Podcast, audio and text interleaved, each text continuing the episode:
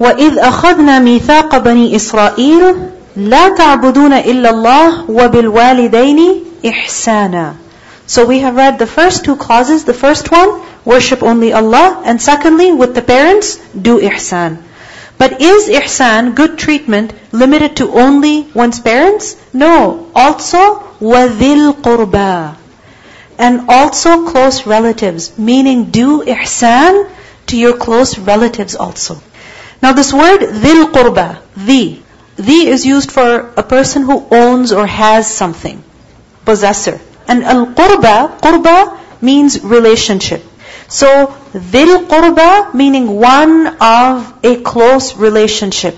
Meaning somebody who is closely related to you. And you see the word qareeb is also from the same root. Qaf raba.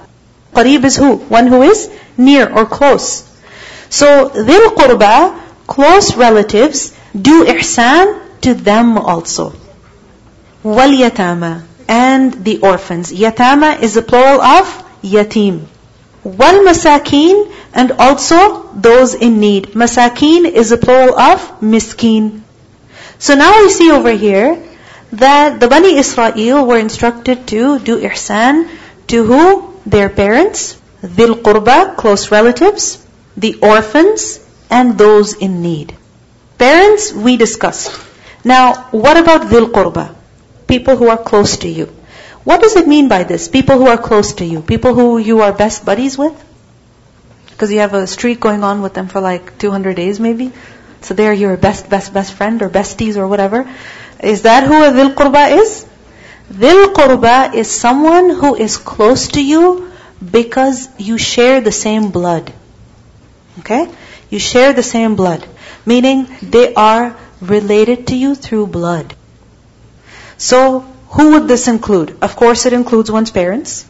But who else? Siblings. Then also, children. And then, from your parents, your uncles and your aunts, your grandparents. So, all of these are included in dhil qurba. So do ihsan with the close relatives. Hmm. What does this mean? That you start with those who are closest to you. So for example, you're living with your siblings and your parents. So you're like, oh, I'm supposed to do ihsan with my parents. You are also supposed to do ihsan with your siblings. So you know your annoying younger brother or your annoying older brother or your sister, whoever it is, we are supposed to do ihsan with them also. In what way? In all those four ways. Which four ways? Through speech, use good language, kind language with them. Don't always be yelling at them and arguing with them and attacking them and being passive aggressive. No, be good, be kind, be friendly. So firstly through speech, secondly through actions. Don't pinch them and poke them and pull their hair and harass them all the time. No, do something that will help them. Do something good for them. Pick up their laundry sometimes. Right? You can pass them the spoon. You can pass them the milk from the fridge. This is all ihsan with the siblings. Okay? Then, not just words and actions, but also your stuff. Do ihsan with your relatives through your stuff. Meaning share that with them. Give them something of it. And then of course with your status also. Like for example, what happens is that you are, let's say, in grade 12 and you've taken your grade 12 math, for example.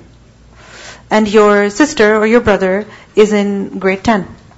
And they're struggling with something. Can you help them with their homework? Helping them with their homework, helping them with their project would be what? Ihsan with them. You know what that means? If you help your brother with his project, or with his assignment, or with his exam, you help them figure things out, and you help them learn, even for that you will get reward. Can you imagine? You will get reward for helping your siblings with their homework. So, wadil qurba. And this is not just siblings, but also other close relatives, your grandparents, your uncles and your aunts. And in the case of those who have children, ihsan with your children also, because sometimes we think that it's only Children who are supposed to treat us with respect. And as parents, we can treat our children however we want. We can yell at them, we can be overly controlling, and we can be very demanding, and we can say whatever. No. as parents also, you are required to do ihsan to your children. Our religion is very fair because it is the religion of Allah. So where parents are given their rights, even children are given their rights. Dhil qurba includes children. In a hadith we learned the Prophet ﷺ said that whoever would like his provision to be increased, who wants that their money should increase? Who wants that? Everybody, right? Whoever would like his provision to be increased and his lifespan to be extended, who wants to live a long life? I think everybody. You don't want to die. We don't want to die. Death is like scary. So whoever wants to have more money and a longer life, let him uphold the ties of kinship. The Prophet ﷺ advised us to do this. That be good to your relatives. Then after the relatives, also do ihsan to who? To the orphans. Now who's an orphan? Who's a yatim? Yatim is actually a child. Okay? A child whose father has died. Before that child reached the age of puberty. And it doesn't mean that he has left. No, it means he has died. Only then that child is yatim. So a 24 year old is not a yatim. Okay? If their father dies, they're not a yatim. Yatim is who? Someone who has not reached the age of puberty and their father has died. This is yatim. So Allah says, do ihsan towards the orphans. Be good to them also. And if you think about it, do ihsan with the parents. Why? Because they've always been good to you. Do ihsan with the relatives. Why? Because they've also been good to you. But do ihsan with the orphans. What do you get in return from them? Or what favor have they done to you? Nothing. But they still deserve ihsan because of who they are. They deserve good treatment. Because sometimes what happens is we only choose to treat those people good from whom we expect something in return. But what are we being taught over here? Treat people good because they deserve to be treated in a good way. We learned that Dawood, salam, he said that كُلِّ الْيَتِيمِ كَالْأَبِ rahim. Be like a merciful father towards the orphan. Sometimes we think that sponsoring an orphan, so sending them, let's say, a dollar a day, or like $10 a month or $50 a month, that is ihsan with the yatim. That is part of ihsan with the yatim. But that's not everything. Doing ihsan towards the yatim is also giving love and support, showing kindness. And we think that we can only be good to a yatim if we get to visit an orphanage.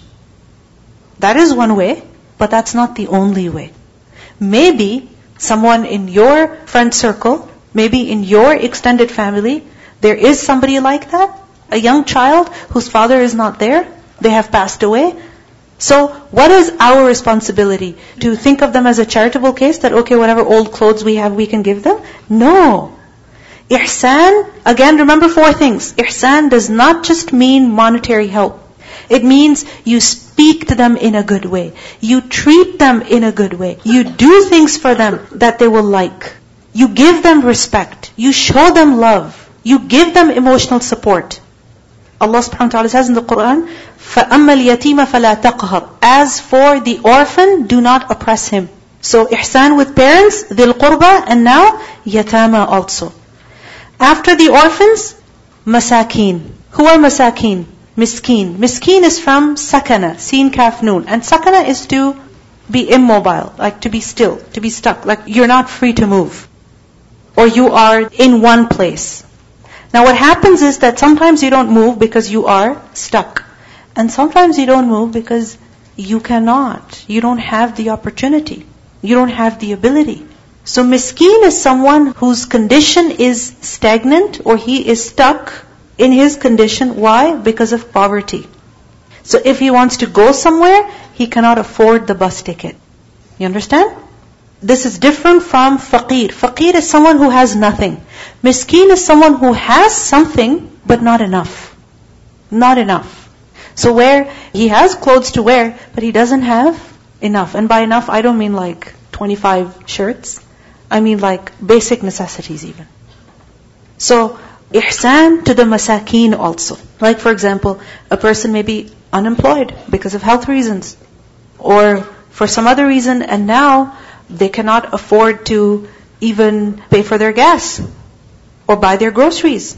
So this is part of miskin. In a hadith we learned the Prophet ﷺ said, the one who looks after the widows or people in need is like a mujahid in the way of Allah. Imagine. Think about the Sahaba who are going out for the battle of Badr. Is that easy? It's not easy. So someone who is striving to help out those in need, helping them out, his status is similar to the one who is in the way of Allah, or like him who performs prayers all night and fasts all day. You're fasting all day, but are you able to pray all night? You're not able to pray all night. Maybe you're up all night, but what are you doing? Maybe eating and, you know, talking and hanging out in the masjid. You know, we go to the masjid to pray, but then we pray two rak'ah and then we're like, you know what, it's not fard, so let me just go play basketball outside. We're not even able to do that pray all night. But a person who looks after those in need, then his status is so great. Then Allah says, وَقُولُوا لِلنَّاسِ حُسْنًا The next thing they were commanded to do was to speak to people in a good way. This is also a form of ihsan. But what kind of ihsan is this? This is ihsan that you can do towards all people. When it comes to your money, can you give money to everybody? No. When it comes to physically helping people out, can you do that for everybody? No. You can help out some people, but not everybody. Right? But when it comes to speaking in a good way, can you speak to everybody in a good way? Yes. So وَقُولُوا لِلنَّاسِ حُسْنًا You can speak in a good way to those whom you know and also those that you don't know. Strangers and friends. Those who are worthy of pity and those who are not. So قُولُوا لِلنَّاسِ حُسْنًا And this includes two things. Speaking to people in a good way includes two things. Firstly, that what you say, meaning the content of your speech is good. So for example, it is truthful, it is polite, it is respectful, it is good advice, it is not a mean joke. And secondly, the manner. The manner in which you speak should also be good. Like for example, the volume, the pitch, the manner, the facial expression, that should also be good. So وَقُولُوا لِلنَّاسِ حُسْنًا And we learn that we have to speak in a good way to all people, even if they're your enemies. Because in the Quran, in Surah Ankabut, ayah 46, Allah says, وَلَا تُجَادِلُوا أَهْلَ الْكِتَابِ إِلَّا بِالَّتِي هِيَ أَحْسَنُ Even when you have to argue, only argue in a way that is good in a way that is excellent. So وَقُولُوا لِلنَّاسِ حُسْنًا Now what happens is that we all like to be spoken to in a good way. Isn't it? Like for example, if you go to buy something at a store, and the lady at the cash was very mean to you, or like very dry and rough. So what do you do? Do you get offended? You do. You're like, why do you have to speak to me in that way? What did I ever do to you? Right? If somebody speaks to us in a mean way, we get offended. But then what does that mean? What we like for ourselves, we should also like for other people. If we like to be spoken to with dignity, then we have to speak to others in a dignified way also. Now what happens is, for example, many parents, they don't like that their children should answer back or raise their voice. But you as a parent have to see, how often do you raise your voice with your children? What kind of language do you use towards your children? When you're upset with them, how do you correct them? Are you insulting them? Or are you advising them? Are you correcting them? Or are you humiliating them? And the thing is that the way we speak to someone, that is the way in which they will speak to us also. Because has it ever happened with you that somebody's speaking to you in a very soft way? So what happens? You also become very soft. Somebody's speaking to you in a very loud way. So what happens? You also become loud. They're joking, so you also start joking. They're speaking in a certain accent, so what happens to your accent? That also kind of changes. Right? So the way we speak to others is the way that others will also speak to us. So وَقُولُوا لِلنَّاسِ حُسْنًا now what happens is that no matter how much we try, we're like, okay, today I'm going to speak in a good way with my mom. Today I'm not going to yell at my children. Today I'm not going to argue with my husband. Today I'm not going to insult somebody. Today I'm not going to backbite. But then what happens? Do we slip? We all do. But then that's the thing. As soon as you realize you said something not right, you said something in an inappropriate way, what do you do? Seek forgiveness from Allah. Turn back. Fix yourself. Don't stay stuck over there. The Prophet ﷺ said that the believer is not one who taunts excessively. The believer does not taunt excessively. What does that mean? That if somebody says, Oh, where were you? You're like, Oh, where were you? If somebody asks you, Have you seen so and so? And you're like, You think I know everything in this world? You think I'm a psychic? You think I'm a this, I'm a that? Right? So that's not cool. The Prophet ﷺ said, the believer is not someone who taunts excessively, all the time, taunting, taunting, taunting. No. Nor one who frequently curses. A believer does not frequently curse. What does that mean? That sometimes there are those slips where there is a curse word or something. Sometimes it happens, but it's not a habit. It's not a habit. It should not be done all the time. It should not be done every day, in every argument. Nor is he vulgar. A believer is not vulgar in his speech, using words that people find difficult to even hear. Which is why they are bleeped out. So a believer will not even say those words because they're obscene. And if you think about it, so many curse words, what are their meanings? They're horrible, obscene. So a believer is not vulgar or obscene in speech. He's not like that. It does not befit a believer. So, وَقُولُوا لِلنَّاسِ حُسْنًا So don't be indecent, rude, harsh, blaming, argumentative. No. Rather exhibit good manners, tolerance, patience in speech. Then we have وَأَقِيمُوا الصَّلَاةِ The Bani Israel were also commanded, establish the prayer. What does that mean? Perform the prayer regularly, consistently, properly. And there's four things that come in establishing the prayer. And what are they? First of all, we have here in your notes, the four things are that you pay attention to. Firstly, the prerequisites of salah. What are the prerequisites? The conditions that you have to meet before starting the prayer. What are they? Wudu, right? You have to face the qibla. You have to wear proper clothing. Your clothing must be clean. So prerequisites, fulfill them. Secondly, pillars, the arkan of salah, also you must observe. What are the arkan of salah? Arkan of salah are those aspects of salah which you must perform. And this means that if you don't perform them, your salah is not valid. It's not complete. And you can't say, well, you know what, I'll just do sajda sahaw at the end. No, that's not going to work. Like for example, you have to pray four rak'ah for zuhr. Can you say when you start zuhr, man, I'm really tired, I'm just going to finish at two. Can you do that? No. Or for example, you're like, you know what, I'm just going to skip the sujood. I'll just do one such thing. I'll just skip the ruku. Can you do that? No. You have to fulfill all of these. Then thirdly, the mandatory elements. And these are those parts of the prayer which you must perform, but if let's say you forget to perform it, then you have to do sajda sahu. So for example, you forgot to say a surah after Surah Al-Fatiha. Or you forgot to say the first the tashahud. You forgot to say something in salah. So then what do you do? You have to do sajda sahu. And the fourth is that you also perform the preferred matters. The preferred matters, these are basically the sunnahs of salah. Like for example, you are standing in salah. And your arms are kind of getting tired, so you're like, okay, I'll just drop my hands, you know.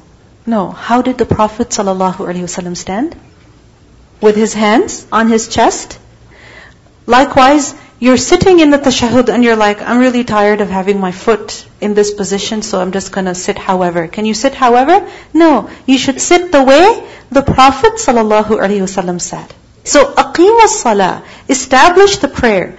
وَآتُوا zakah and give the zakah. And zakah, as you know, is the amount that you have to give on a certain type of money at a certain time of the year. And what does zakah do? It purifies your wealth and it also brings about barakah. So, وَأَقِيمُوا الصَّلَاةَ وَآتُوا الزَّكَاةَ What did the Bani Israel do? ثُمَّ تَوَلَّيْتُمْ this promise was taken from them, but what did the Bani Israel do? Then you turned away. Now tawallaytum is from the root letters waw lam ya, and tawalli is to turn away from something physically. What does that mean? Like for example, you are sitting doing your work, and you're tired of sitting, so you're like, I need to go. So you leave your desk and you go away. This is tawalli. You turned away from your work. Okay? But the thing is that when you do tawalli, when you turn away from something physically, you have the intention to come back. Isn't it? Like for example, you left your work, but you know you're going to come back and finish it later. But what happened over here? ثُمَّ تَوَلَّيْتُمْ You turned away, meaning you did not fulfill this covenant. إِلَّا قَلِيلًا مِنْكُمْ Except a very few of you, O Bani Israel, وَأَنْتُمْ مُعْرِضُونَ And you were ones who were averse. Mu'ridun is the plural of mu'rid.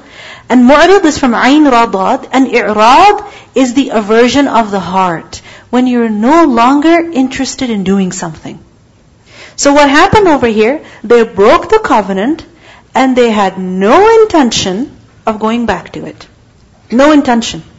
You know, for example, a person, they know they're supposed to pray. But then what happens? They get lazy, shaitan overcomes them, and they're like, I'm not going to pray. So they don't pray. One is that they say, I'll pray later. You understand? They say, I'll pray later. This is, I mean, bad, but not very bad. But if a person says, I'm not praying, and you know what? I'm done. I don't pray. This is وَأَنْتُمْ مُعْرِضُونَ This is worse. Because it is human to make a mistake. It is human that you get bored or you get lazy, you get affected by shaitan. So you discontinue the good you were supposed to do. But you should always have the intention to come back to it. Like for example, you say that I know that I'm supposed to be good with my parents and I'm trying, but I'm just focusing on one thing right now. Inshallah, with time, I am going to be good with my parents. I am going to. Right now, things are not that good, but inshallah, I will fix them. This attitude is healthy. And we should always have this attitude. But if a person has this attitude of, you know what, forget it. I don't do this stuff. This is ثُمَّ تَوَلَّيْتُمْ إِلَّا قَلِيلًا مِنْكُمْ وَأَنْتُمْ مُعْرِضُونَ You turned away. Now, in our hadith, we learn that a Bedouin came to the Prophet ﷺ while he was traveling and he said that tell me something that will bring me closer to paradise and keep me far from hell. Tell me one thing I can do which will take me closer to Jannah. So the Prophet ﷺ said, worship Allah, do not associate anything with Him, perform the prayer, pay zakat, and maintain ties of kinship. Be good to all of your relatives, the parents, and everybody else also. But the Bani Israel, they committed to do this, but then they broke it. They broke this promise and they had no intention of going back.